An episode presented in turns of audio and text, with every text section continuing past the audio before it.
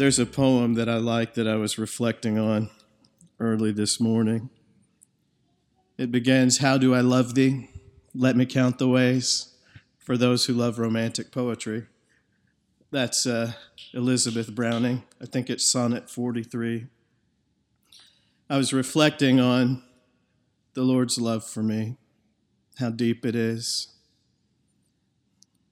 It's like a, it's like a quiet little pool that I find in solitude often. And every time that I dive in, I can never find the bottom. I can never plumb the depths.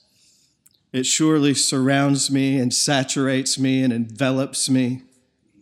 It buoys me like water does, but the depth of that love is it's a mystery I think we will have the joy of discovering for all eternity. And as I was thinking on that, I was thinking about how I love Jesus and what I love about him. I remember how he was when I first met him, and I remember how I was. I was not lovely. I was hateful. I was full of arrogance and bitterness and pride. I had taken the treasures that he had put into my life and just voided them almost systematically. So here I am, broken, bankrupt. And there he is in his incalculable majesty, a beauty that makes you feel like you'll just go blind when you look at it. He's so good. And then you're struck by the gaping maw of that chasm that you could never bridge. How do you get there? How do you get to that magnificence? Desperate, dirty, and despicable as you are, as I was? Well, the short answer, obviously, is you don't. You can't. You can't bridge the gap. But He can. And He did. See, the way that He came to me was through His humility. And that's what I want to talk about today. Turn with me, if you will, to Philippians chapter 2. We'll start in verse 5. I love the humility of the Lord.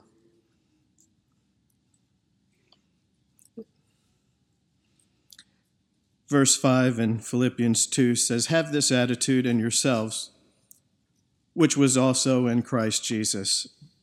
I love, you know, I love words. I love the word attitude. I used to hate it when I was a kid because probably more than anything else, that's what I got in trouble for the most. You can look at me and tell whether we're singing praises or if you're telling me a story about how your week was. You know, my face is like a big flashing billboard of whatever it is I'm thinking and feeling. I should never, ever play poker. That's obvious. so, attitude, I don't know if you know this or not, but it is a physical term.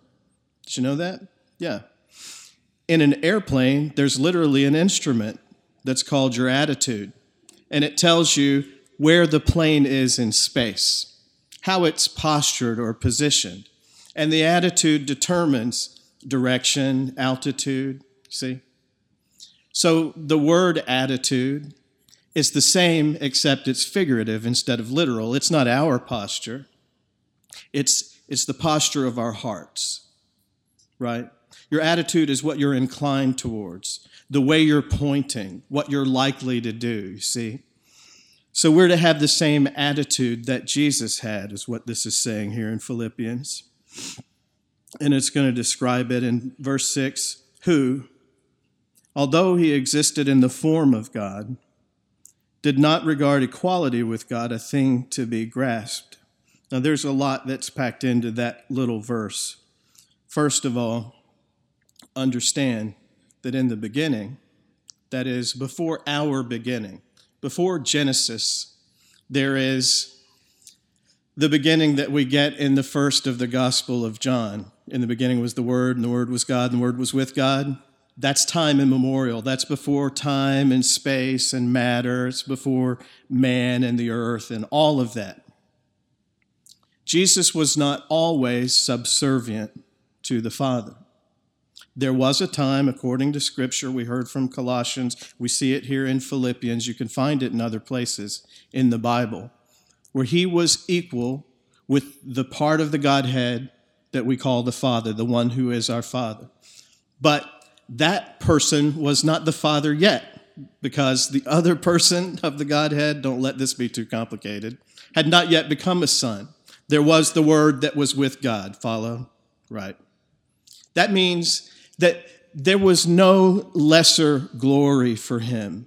When we see all of these passages, like when you read in Revelations and you see the description of this radiant glory that is stunning, that we could literally not stand to experience or gaze upon in this flesh, it would burn us up. It is so awesome. That's how Jesus was before he became Jesus, the one who was the Word. He existed in the form of God, but he did not regard equality with God a thing to be grasped. Now, again, I say, here I am. I'm in trouble. There's no hope. I'm dead in my sins. And even if I have a desire to do right, I do not possess the power to carry that out. If I am judged by the standard, which is the holy law of liberty. The standard is not just a set of rules and guidelines. Please understand that. It is the wrong way to look at things to think that it's just the code of the Ten Commandments. Those commandments describe a person. You see? They reflect who God is. That's what they are. The reason for the Sabbath day is because of who God is. That's why it existed before creation was, and that's why it will continue to exist even without a sun to set. Understanding the new heavens and the new earth, there will still be Sabbath, as Isaiah 66 makes clear. That's a part of who God is. It's a great mystery. I don't claim to understand it. Maybe I catch a glimpse here and there, but that reflects who the Lord is, you see. And we feel a bit of that when we enter into the Sabbath of rest. But it's the same. Think about not bearing false witness. Why? Because Jesus is the truth. That's why. So when we lie, when we practice and participate with a lie, you see, we don't just step over a boundary of a moral code. We transgress a person because Jesus is the truth, you see. It reflects his glory. All of the commandments are like that. When you think about stealing, that's, that's counter to who he is because he is a giver. That is his nature to give. That's how he is. And so he didn't regard the glory, the opulence, that he had something to hold on to? Would he be right while I'm helpless, hopeless, without God in this world, lost in my sin, doomed to be destroyed in the lake of fire? I earned it. As we all have fallen short of the glory of God, our paycheck is death and destruction. It's justice. But he provided something better for all who would. That's what John 3:16 says. He loved the world so much that he gave his only begotten Son, that whosoever will, if you're just willing, we should not perish but have everlasting life. It would be right for him to keep what was rightfully his, all of that glory, his place. He wasn't in turmoil, he was at peace, like the Sabbath represents. He wasn't drowning in a sea of lies, I was. He was in a place of perfect, clear perspective. Do you know what it's like to long for that? Do you know what it's like to feel like your mind is just, just a knotted up mess? And to long for that clarity? He had it. He didn't have to step down into this chaos and pain. He didn't have to give up all that he had in order to take on my mess, but he did because of an attitude, a proclivity, a posture. of humility. And while he was being humbled, he didn't esteem himself lesser, understand. Like when we hear the word humility, a lot of times we think, well, that means thinking little of yourself. That's not exactly right. Now, I like the way D.L. Moody said it. When he was giving a message on humility, and one of the people in the audience came up to him thereafter, and they said, Now, if I understand you correctly, what you're saying is that when you are humble, you just don't think too much of yourself. And he said, No, no, that's not what I'm saying at all. I'm saying that when you're humble, you don't think of yourself at all. It's a very powerful thing. Let's, let's be clear. There was never a greater sacrifice made than giving all of that up. It's not even possible. Because who ever had that much? Right, only him. Only the Father ever had someone like Jesus to give up. And only Jesus ever had all glory, all honor, all praise in the courts of heaven, being just bathed in the praises of the heavenly hosts. But I was screaming in this maddening chasm of darkness, hopeless and drowning and doomed to destruction. And he said, I'll go. Because his attitude was humble. If it weren't, his mind would have been on him. But it wasn't. It was so much on me. The Father's mind was so much on me that he said, I'll give Jesus. And Jesus' mind was so much on me that he said, I'll, I'll take that on. I'll come and be that verse 7, it says that he emptied himself, taking the form of a bondservant and being made in the likeness of men. There has never been a greater step down. No one has ever condescended more. No one has ever given up so much to come down into my mess. And being found in appearance as a man, he humbled himself, becoming obedient to the point of death, even death on a cross. Think about all that he laid down to come to this world. Everything about it was humble. The point that I'm making in looking at this is that it's his humility that left to come after and rescue me. If he weren't humble, he couldn't do it. He wouldn't do it. His mind would have been on him and keeping what he had. That's the crucial difference. If you want to boil things right down to the bare essence, and you want to see the difference between how Satan is and how God is, God is a giver, love. That's the way love is. Satan is a taker, hate. Satan is about himself, God is about others. That's the crucial difference. So if his eyes weren't on us, he would never have left all of that. It would have been too dear to him. He would have been like the rich young ruler.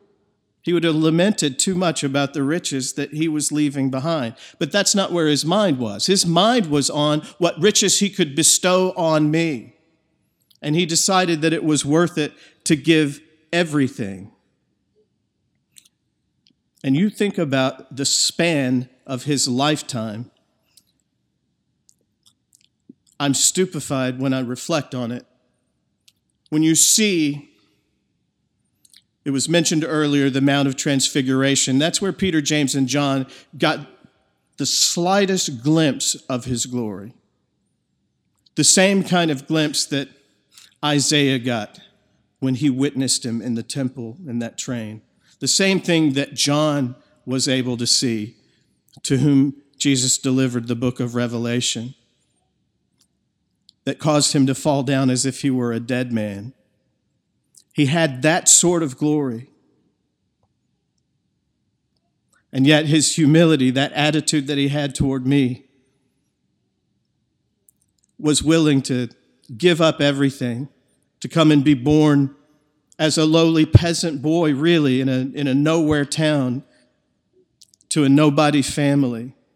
I've said it before, but it's worth repeating. If Jesus showed up in shocking glory and magnificence, with shouts and trumpets, with royal array and a mighty host around him, he would be right. He's the King of glory, but he didn't come that way. So humble. His humility came for me. If he didn't have it, I would be lost.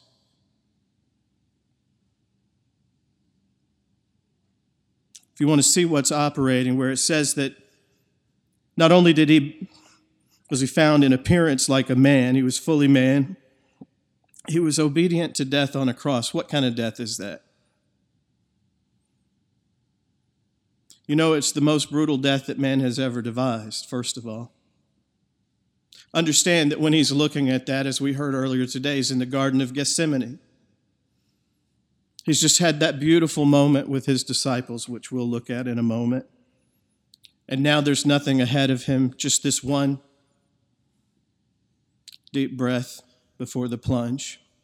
He's known his whole life. This moment was waiting for him. Begins pressing on him. The name of the garden is Gethsemane, means olive press. Begins to press. Sometimes Jesus would pray standing, lifting his hands up, like we see when he's blessing the food. That's not what's happening in Gethsemane. He's bowed down. Says he just falls on his face and he prays, if there's some other way. He's looking ahead to the cross. The word says that he was despising the shame. And that's my shame. That's the shame I earned. See, the cross isn't just physically painful, it's not just torture, it's also public humiliation. He would be stripped naked and put on that cross. He hated the shame, but his humility put him in the place where, even in the garden where he's begging, and it's so heavy on him that his blood is coming out with his sweat. It's literally capillaries bursting under the skin, blood mingling with the sweat. There is no greater pressure your body can be under. He said, I feel like I'm dying. And he wasn't a complainer, right? That's the weight of the pressure that was on him, the sin of all mankind. And he was begging if there was some way to save us, to save me, without having to go through that, to let the cup pass from him. But here's what humility said in that moment in the garden.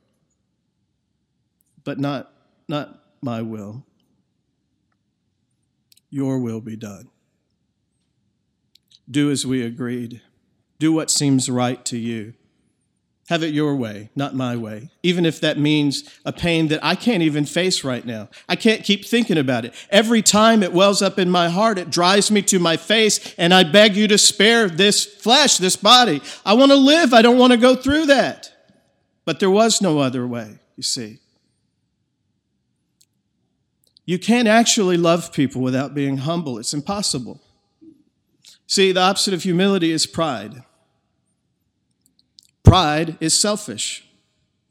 Pride is looking out for me. If I'm proud, I'm trying to spare my feelings. I'm trying to be sure my rights are protected. I'm trying to be positive that I get what is due to me, whether that be respect or whatever the thing is.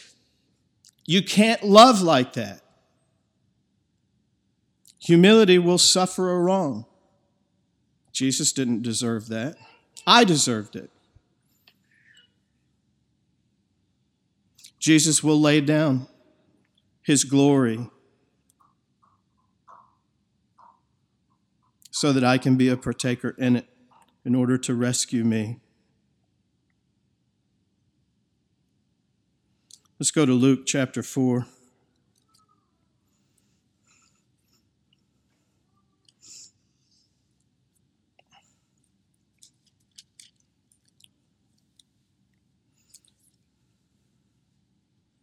You'll be familiar with this account. See, humility left heaven. It didn't cling to what was his right. All of the glory, all the honor, all the praise. He didn't hold on to it, he laid it down. And the next thing that I reflected on I was thinking about how I love Jesus I was thinking about how he set me free because I remember what it is to be a captive. I knew what it was to struggle like it was when Abraham took Isaac up to the top of the mountain to worship the Lord, knowing the Lord had told him that he was to lay Isaac, his promised child, his miracle baby that he had waited for so long and loved so deeply that the Lord said, You give him to me, sacrifice him to me. And I can't even imagine what it is as a father to have your son look up at you with those eyes and say, But where's the sacrifice, Daddy? And how he just said, The Lord will provide.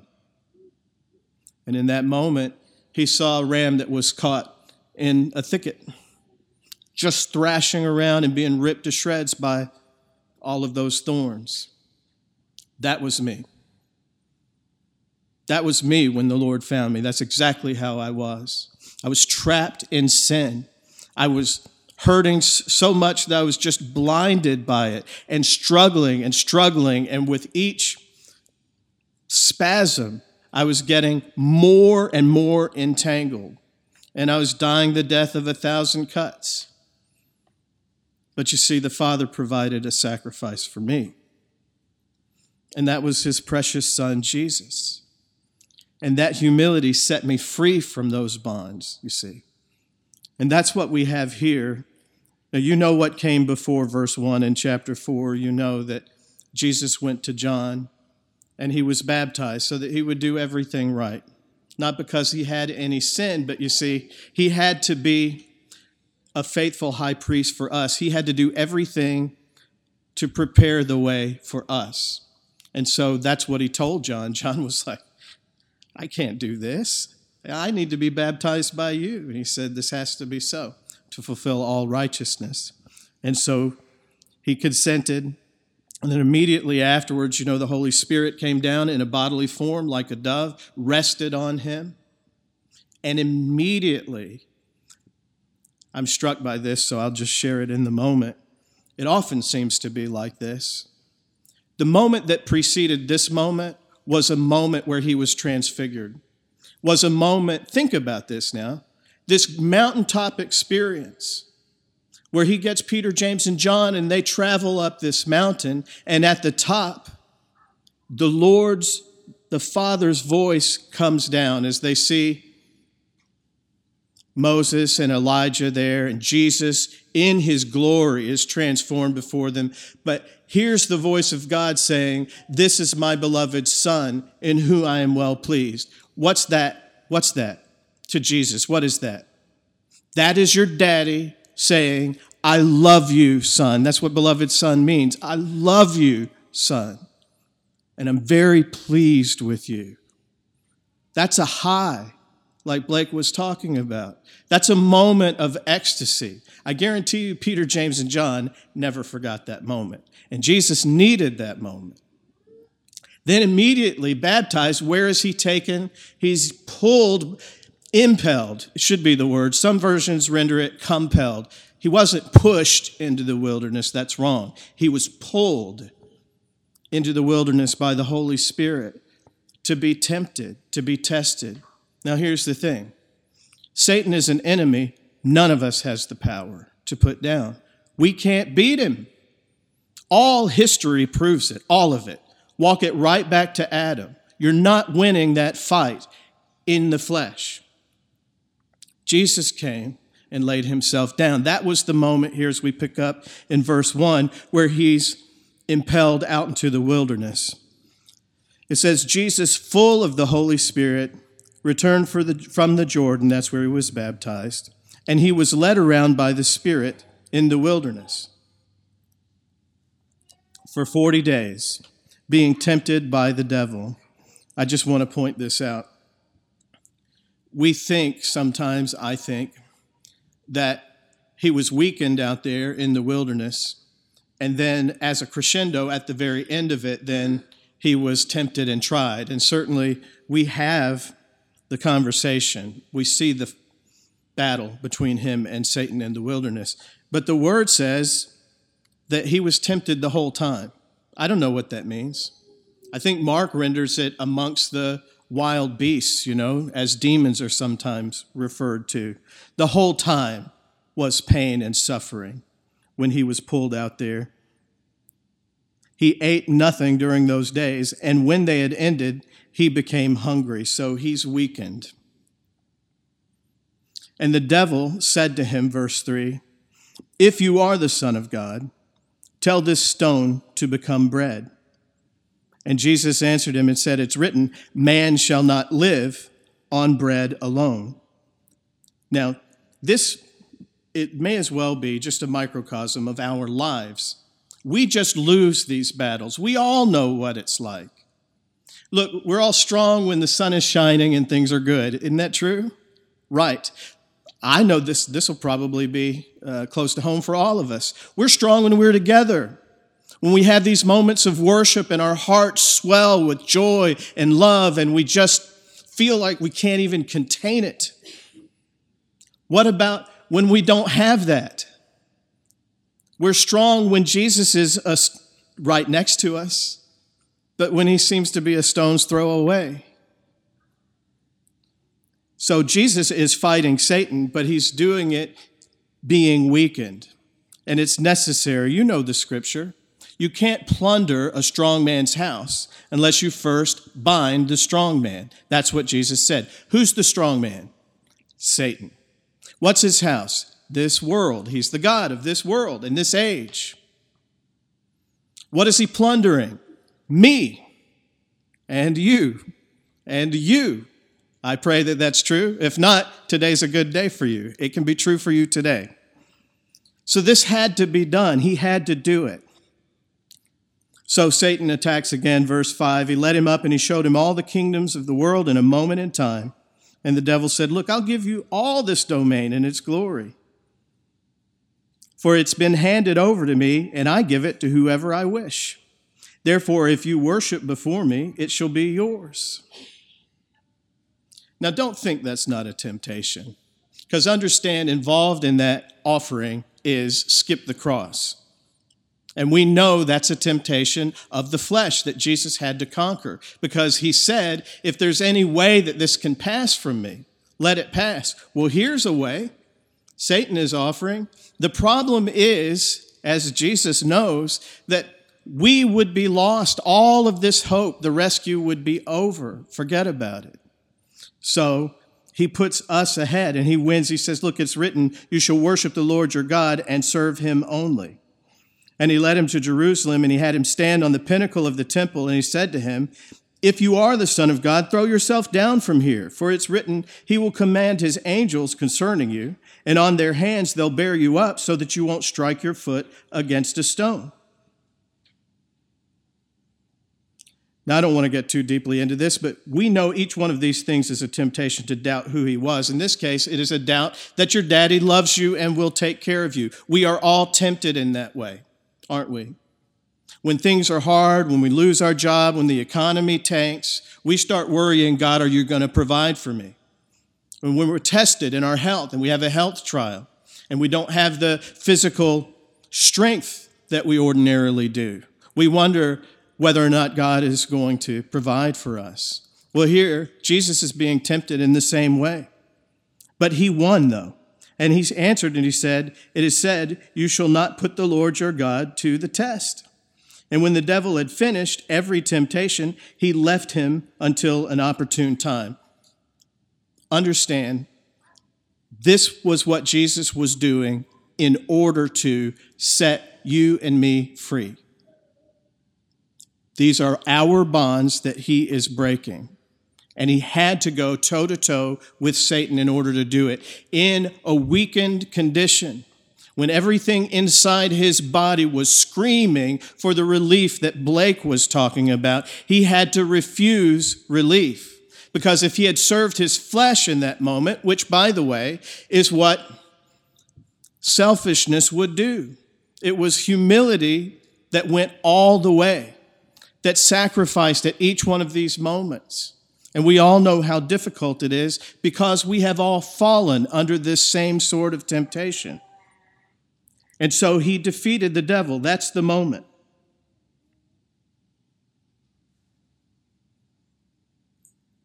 I don't want us to miss this fact. So let's just keep reading. Verse 14. And Jesus returned then after that. He went to Galilee in the power of the Spirit. And the news about him spread through all the surrounding district. I want to point out a paradox. I don't know how many times the Lord did this through the scripture, many. He showed us that humility is more powerful than pride. Look, in the showdown that we were just looking at, what was it? It was Satan, who's full of pride. He's the author of it, he started it, he infected mankind with it. That's who was fighting against humility. That's Jesus, the giver, the one who would sacrifice everything. We think intuitively, just like every person has always thought, a bigger army will win, but the Lord will do it with humble forces. He'll just use 300 to put to flight thousands and tens of thousands. You see, we think in our flesh that the strength that you find in a giant who's been trained in war from the time that he was a little boy would certainly win a fight with any little tiny peasant boy, little shepherd. We are wrong. You see, the humility of David, who fought not for self, but for God and the honor of his name, overcame that giant, you see. And it's always like that. So here it is You've got Satan with all of that power. Humility put him down. It won that fight. And because he won that fight, it set me free and you free. So when he returned to Galilee in the power of the Spirit, the news about him spread through all the surrounding district. And he began teaching in their synagogues, and he was praised by all. So he came to Nazareth, where he had been brought up, his hometown. And as was his custom, he entered the synagogue on the Sabbath day and he stood up to read. I love this moment. This is a declaration of war, by the way, to all the forces of evil and Satan, but it was the trump of my salvation. This was the sound of the Calvary coming in for me to my rescue. He could only do this, what he's about to do, because of what he had done in the wilderness. It reminds me so much of the scripture you humble yourself before the Lord under his mighty hand, he will exalt you. If you humble yourself, then you can defeat Satan. He will flee from you. And that's the example of how that works. Jesus did that through humility. And he couldn't have set me free or you free without having done it. So he's invited here at the synagogue to come up and read the Torah portion. So he asks for the scroll of Isaiah. And the book of the prophet Isaiah was handed to him, and he opened the book and he found the place where it was written. This is on purpose. He chose this scripture. This scripture was literally written by Isaiah hundreds of years before for this moment. And so here's Jesus, and he stands up. And he says in verse 18, The Spirit of the Lord is upon me he anointed me to preach the gospel to the poor. I'm the poor. You're the poor. He sent me to proclaim release to the captives. I was a captive. You were a captive. And recovery of sight to the blind. That's healing. He accomplished that with the same thing. To proclaim, to set free all of those who are oppressed, and to proclaim the favorable year of the Lord. See, that's connected. He never could have won that battle for you and for me. He never could have come to me, except that he chose not to think of himself. His focus was on me. Now, when you say that Jesus is humble, you're not saying that he thought of himself lowly. It's the same with you and me. If you're humble, it's not because you wrongly have a, a like a, a bad estimate of who you are. No. And Jesus always knew. Think about the things that he prayed. Father, I know that you always hear me. But I'm praying this out loud so that everyone else will know. You see, he always knew that he was the Son of God. He understood that he had come from heaven. He told people, he said, Look, before Abraham was, I am. I saw Satan fall like lightning from heaven. He knew exactly who he was. But his mind was not on him, his mind was on me and you. And so he suffered all of the pain, all of the hardships, all of the indignities that he suffered his whole life, all the jeers and sneers and sideways looks and all the accusations, all of that. because he wasn't thinking about us, um, about him. He was thinking about us. That was his humility. So not only did Jesus leave everything, give it all up because he was humble, he defeated Satan. You see, that's a declaration to me. Those are the most beautiful words. When we sing Amazing Grace, how sweet the sound, the sound that saved a wretch like me. That's what I think about. I think about the proclamation of the gospel. I think about how he proclaimed my freedom. No longer to be ashamed, but now made whole, made pure, made holy. No longer an outcast, no longer separated, no longer an orphan, but now a beloved, the bride of Christ, the Son of the living God. That's what he gave to me. Let's go to John chapter 13.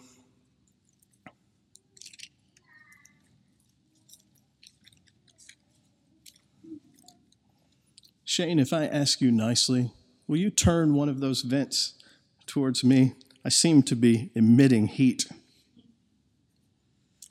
John chapter 13, thank you, verse 5. Now, I, I, know we think about this a lot, especially at the Passover. That's much better, thank you. Is that making any of you guys too hot? Let me know. no, says Trion, with icicles hanging off, teeth chattering, shivering. I know we look at this this literally was the progression of my thoughts as I was meditating this morning. That was what I thought about first was how all that Jesus had left and how he never could have done that if he was thinking about him. He never could have. He was thinking about me.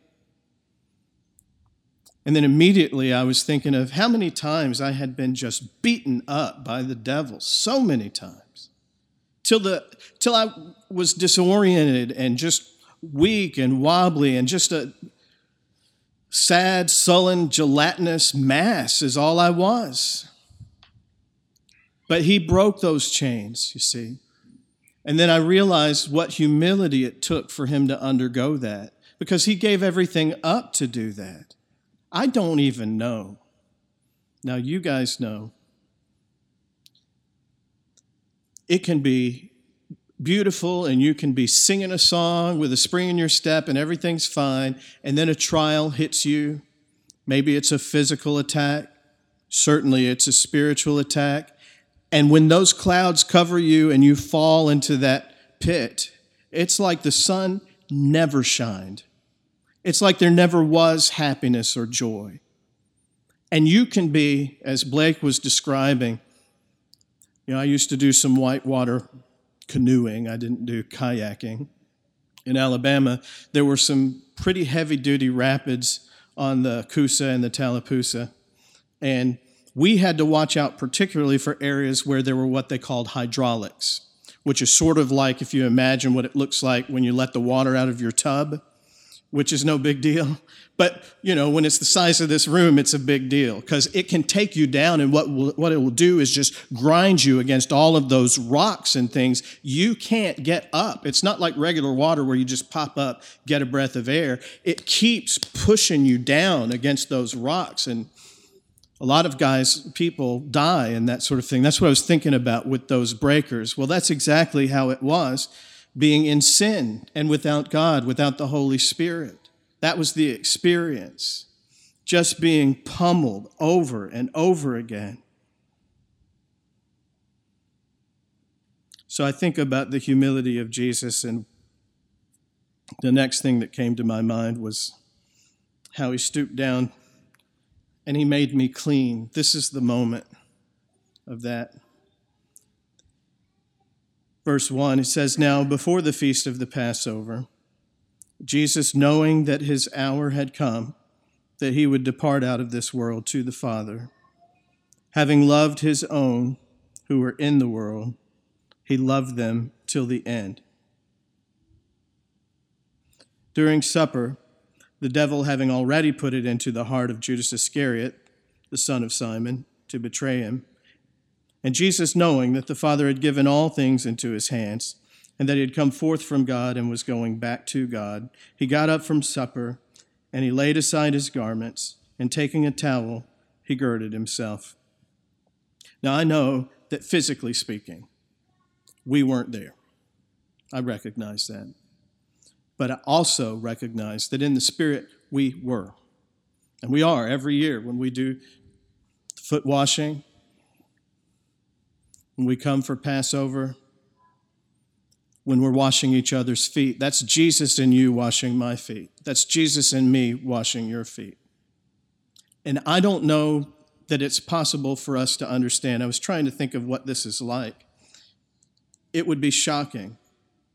You know, we were thinking about the prodigal son, I think, in a recent message that Pastor was giving. Should be called the prodigal father. Prodigious means big. They say prodigal son because of what his older brother accused him of. Said, you know, he's wasted your fortune on living large, prodigiously, prodigal. But I like to think of how big the love is of the father, the prodigal father, that would run after him and restore him the way that he did. So I was trying to think of what does it look like for the King of glory, one who is pure and holy, to kneel down at my nasty feet. So I know what my feet are dirty with. I understand that. You know, I can remember well the kind of man that I was before the Lord found me. And I was full of wickedness. Just, well, full of the devil, be a right way to put it. I was thinking, like, what if you had an appointment to meet Trump before he became president. And you walked into Trump Tower, which is some of the most expensive real estate in the world there in New York. And this building is just stunning, and all of the appointments are as opulent as billionaires can make them. And you went in to use the bathroom and you found Trump in there cleaning the, the floor. What if he were just kneeling down and scrubbing the toilets? Like that would be shocking. This is what Jesus is doing. You know, this was the lowest job that there was, and it was one of the greatest pictures of humility that I've ever seen. So it's shocking. I don't want us to miss that. And Jesus knew what time it was, so the timing is important. He's not messing around. He's thought about this day his whole life. He's got one chance to impart something to his disciples before he must suffer and go. So he doesn't want to waste this moment, this precious moment. They had all of the sweetness of the engagement, which is what it is a betrothal to share your body and your blood, as he did that night, betrothing himself to us, the bride, the church. Those are the pillars of the New Testament church. But now this moment of sweetness is over, and now it's all business because he's about to be struck and the sheep are going to be scattered. He's got one punch, he's not going to miss. He's going to make it count. So, this is what he does he takes up a towel and he girds himself. And then he poured water into the basin and he began to wash the disciples' feet and wipe them with the towel which, with which he was girded. This act of love. You see how it took humility for him to have this kind of love that is covering a multitude of sins. You see, if he held to what was right, he'd have to be high and elevated, and we would be kneeling at his feet. That's right. But he wasn't like that. He was thinking about us, so he knelt down at the feet. And you see here, verse 6, he said, to, he came to Simon Peter and he said to him, Lord, do you wash my feet? And Jesus said to him, What I do you don't realize now, but you will understand hereafter. And Peter said, You'll never wash my feet. Jesus said, If I don't wash you, you have no part with me. And so Simon Peter said, Lord, then wash not only my feet, but my hands and my head. And Jesus said to him, He who is bathed needs only to wash his feet, but is completely clean. And you are clean but not all of you, because he knew the one that was betraying him, and for this reason he said, You're not all clean. The point of this is this was making me clean. See?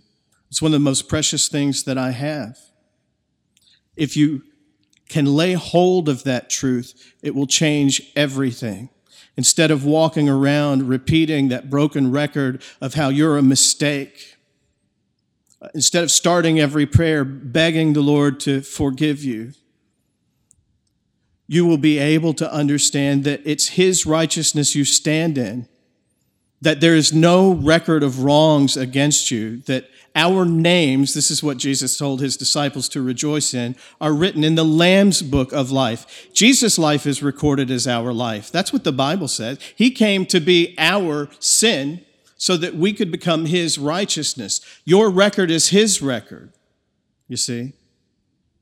His record was our record. That's why he suffered the way that he did. He did that in order to make me clean. And Peter's response was the same thing that we all naturally want to do. It's so hard to let him do that.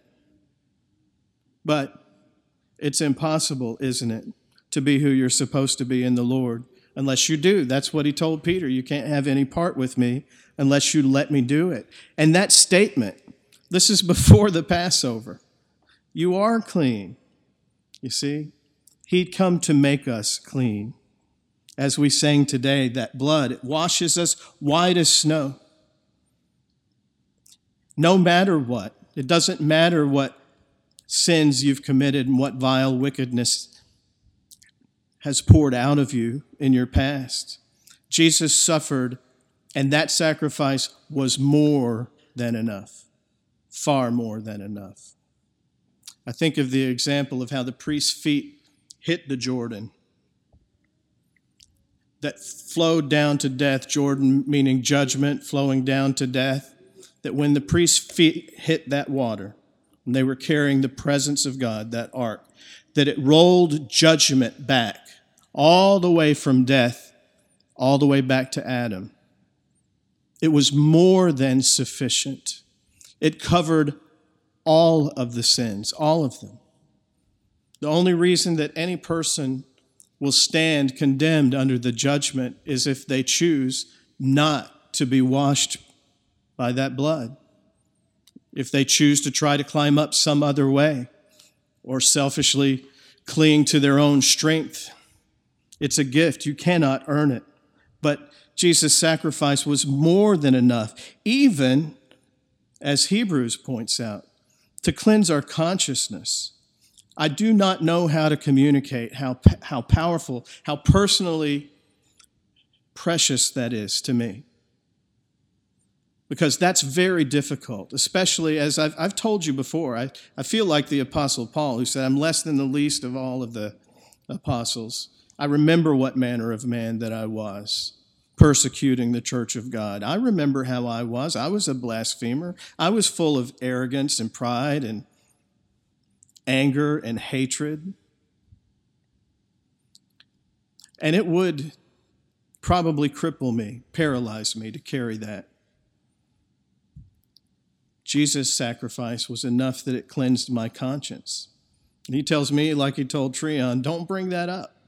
I don't want to hear about it. I'm not thinking about it. I don't want you thinking about it.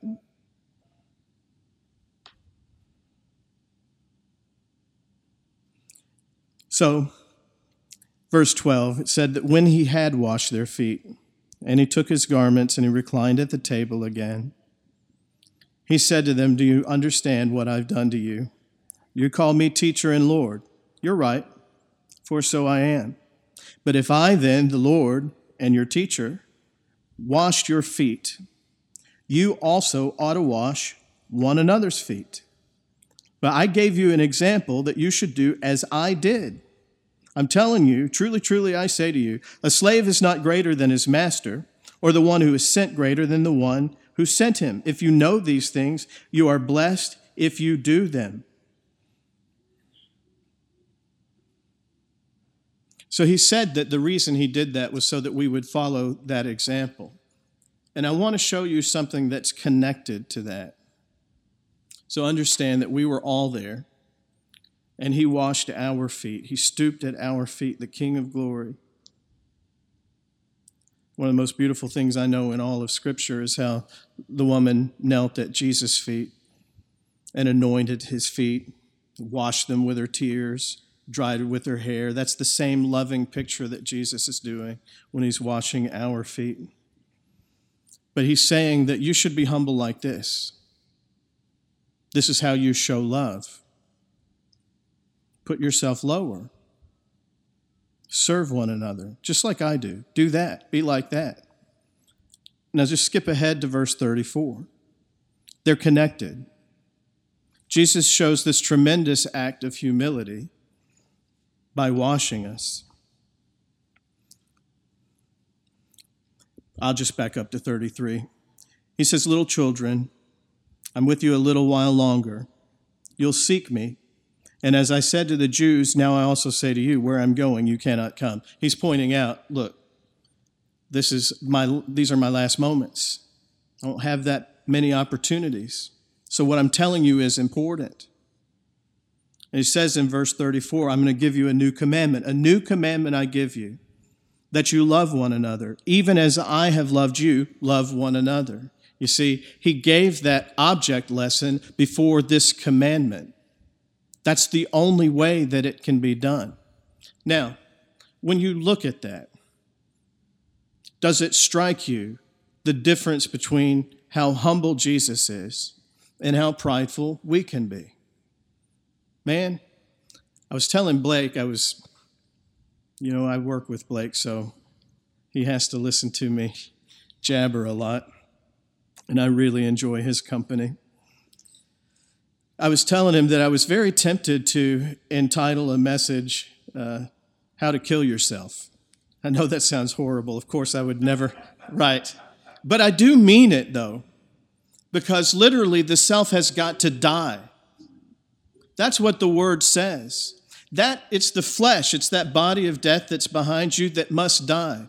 Do you ever, when you're emulating Jesus, it could be something small. This shows you the great gap that's between him and me, say, that what if I feel slighted in a conversation?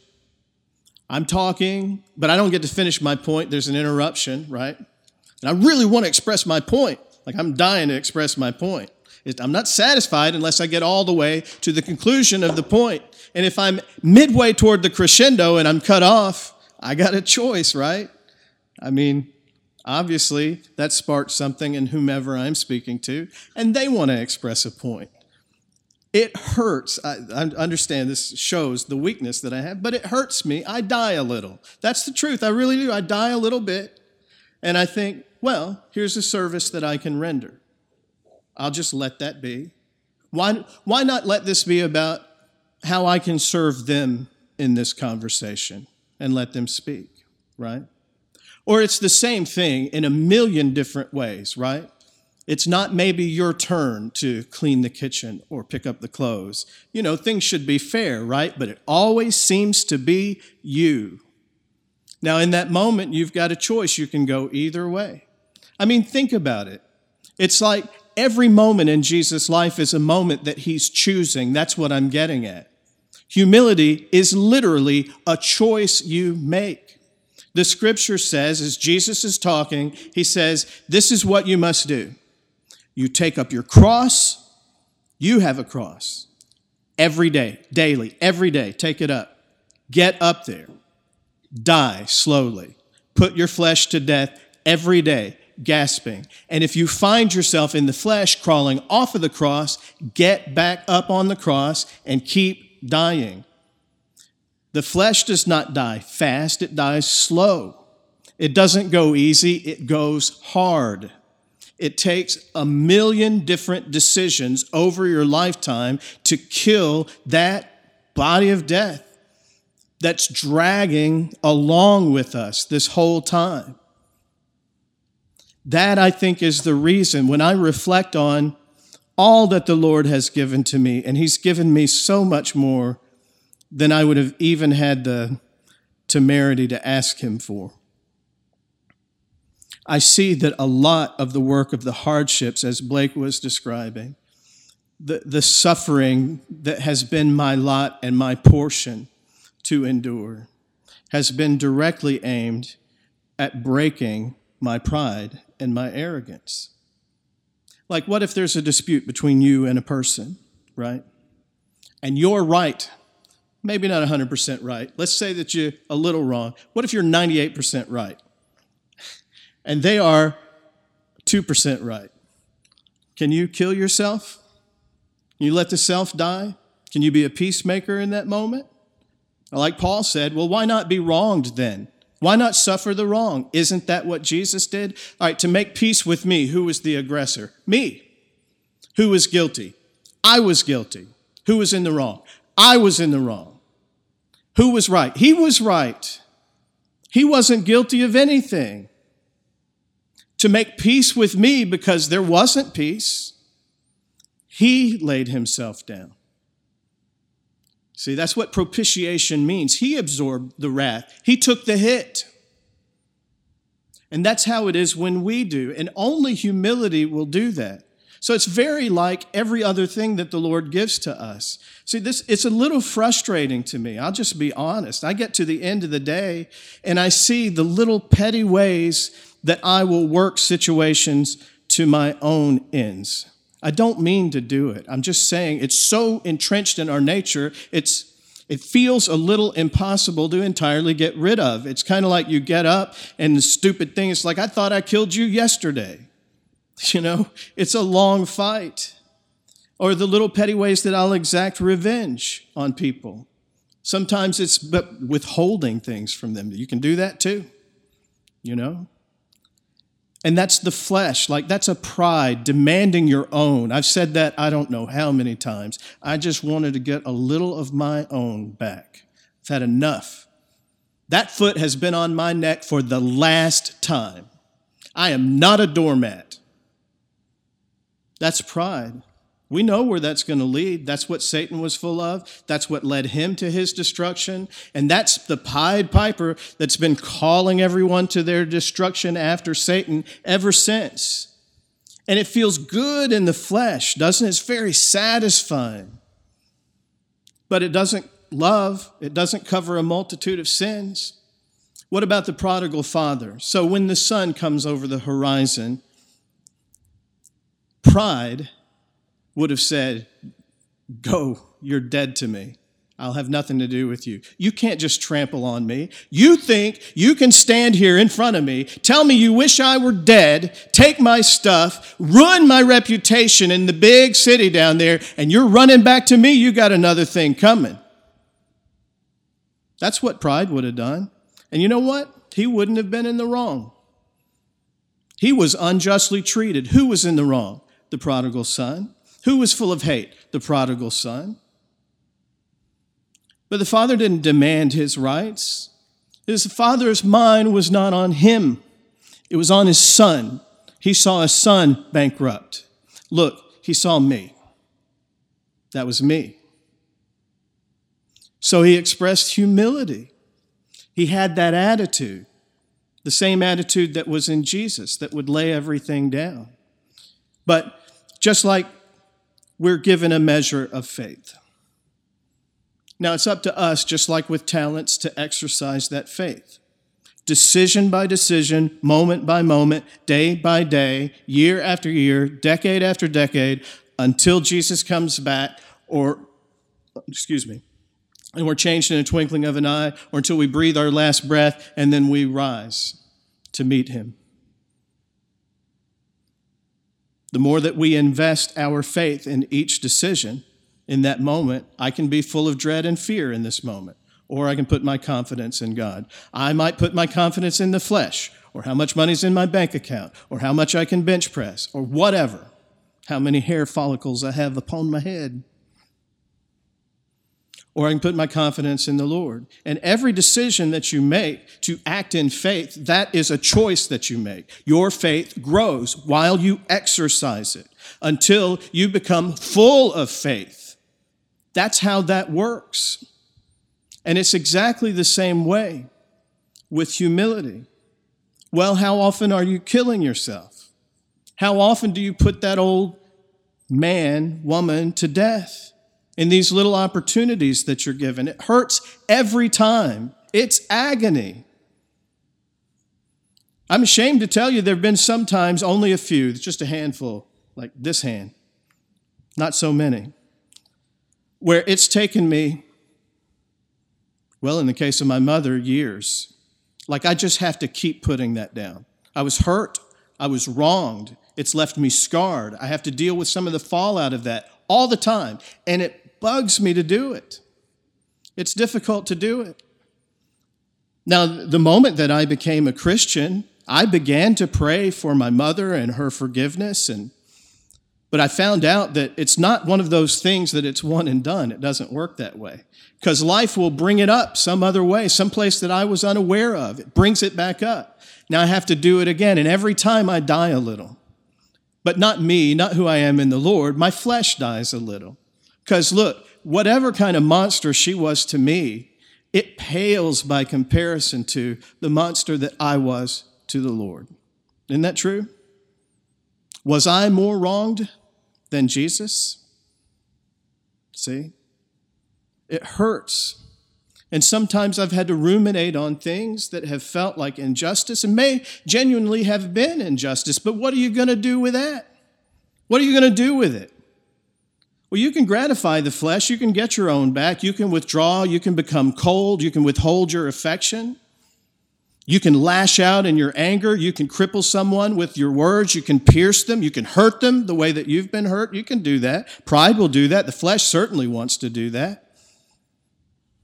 What does that do? Well, it drives you farther apart, kills a little, makes sin a little bit stronger, divides more, perpetuates the pain, the suffering. Or you can be like the Lord. But it's a choice, though.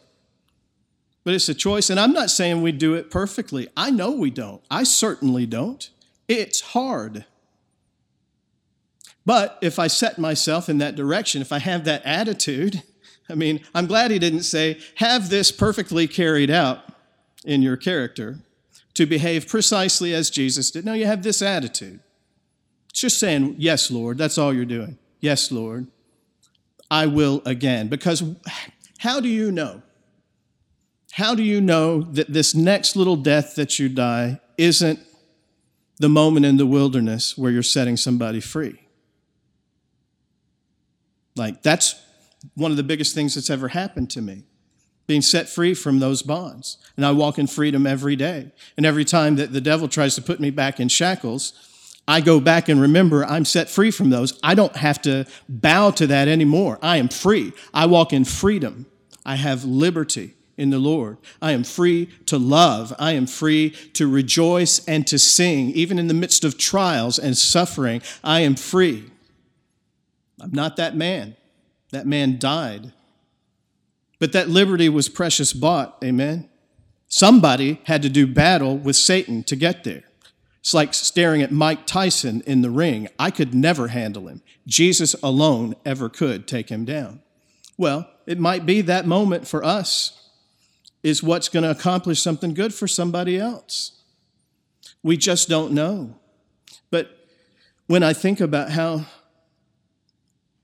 the Lord had to exercise that humility day after day, it's very difficult to imagine. And you can hear his frustration with even what you think of the mundane things, you know? It's people that he is coming only to love and deliver and set free, and all they can think about is stinking bread. Or instead, they're trying to trap him in something. Literally, he's there to save them. It's their maker, the one who formed them in their mother's womb is putting breath in their bodies. And they breathe that in. And then they breathe out vile and bitterness and he breathes out, Father, forgive them. They don't understand what they're doing. See, that's what it took. Well, that's what it takes for us too. And it can be very discouraging because you have to do the honest assessment. You have to look at it. But, I mean, the choice really is just one of two, isn't it? I mean, either we can choose to feed the flesh, which is gratifying for a moment. you guys didn't know me before, but I mean, there was a time when I was living for the moment when someone would want to fight. Like, that's what I was about. Please do. I wanted to provoke things, whether that be verbal or physical. I wanted that. Like Paul, I was breathing threats and violence and murder. And I have given, I've gotten my own back, let's say, with my words, with my behavior. And look, I know exactly where that led to as well. I remember where I was and how hopeless and dark it was. And I didn't know, I wasn't flowing over with joy. I didn't have deep, meaningful relationships. But the more of the humility of Jesus that's expressed through me, the more I choose not to indulge the flesh in that way, but rather let Jesus do what he wants to do. He's alive in me, he's living in me through the power of the Holy Spirit. So he has what he wants. He is as he is, he's humble, he wants to love. That love will cover a multitude of sins. It will wash my brothers and my sisters' feet. Or there's Satan who is tugging on my flesh. That's his handle, which is that old dead man that I left in that watery grave, still twitching around his little cadaveric spasms. He's with me. And I can indulge that. But when I do, that spirit man dies a little bit. And chaos and destruction ensue. So I can either express Jesus, kill myself, and bring love. I can do that. Or I can express Satan, exalt myself, bring hate, pain, and destruction. So I don't know of anything more beautiful than the humility of Jesus, nothing that's more powerful, and nothing that I want to be like more. And that's the brass tacks, really the bottom line where the rubber meets the road. It's fine to know things. Like, I want to know things. I'm a student, I study all kinds of stuff. It's almost ridiculous. So I believe in studying the Bible, you know, but I think ultimately, when it's time for our lives to be measured here on this earth, when we cross the finish line, you know, it speaks of we can work whatever. We can do wood, hay, stubble, or precious things like fine gold refined in a fire. It's whatever we choose. I think that it's my choice. The Lord has left it to me. And really, it's just a matter of whether I will yield and surrender to Him so that I can leave behind me the same kind of trail that He did. And I know that may sound mighty grand for a person to be saying, but it is in line with the Bible. Jesus said, As I am, so shall you be in this world. Jesus said, You are the light of the world, you are the salt of the earth. That's what He's put us here for. So I praise the Lord for that humility that was so strong, powerful, loving, and compassionate that came and rescued me, that set me free from my bonds, and has given me eternal life, that I'm made holy and completely clean. And I pray that we all will seek to allow Him to have His perfect work in us so that we can be just like that for our good and for His glory. Hallelujah. Michael, will you come close us in prayer?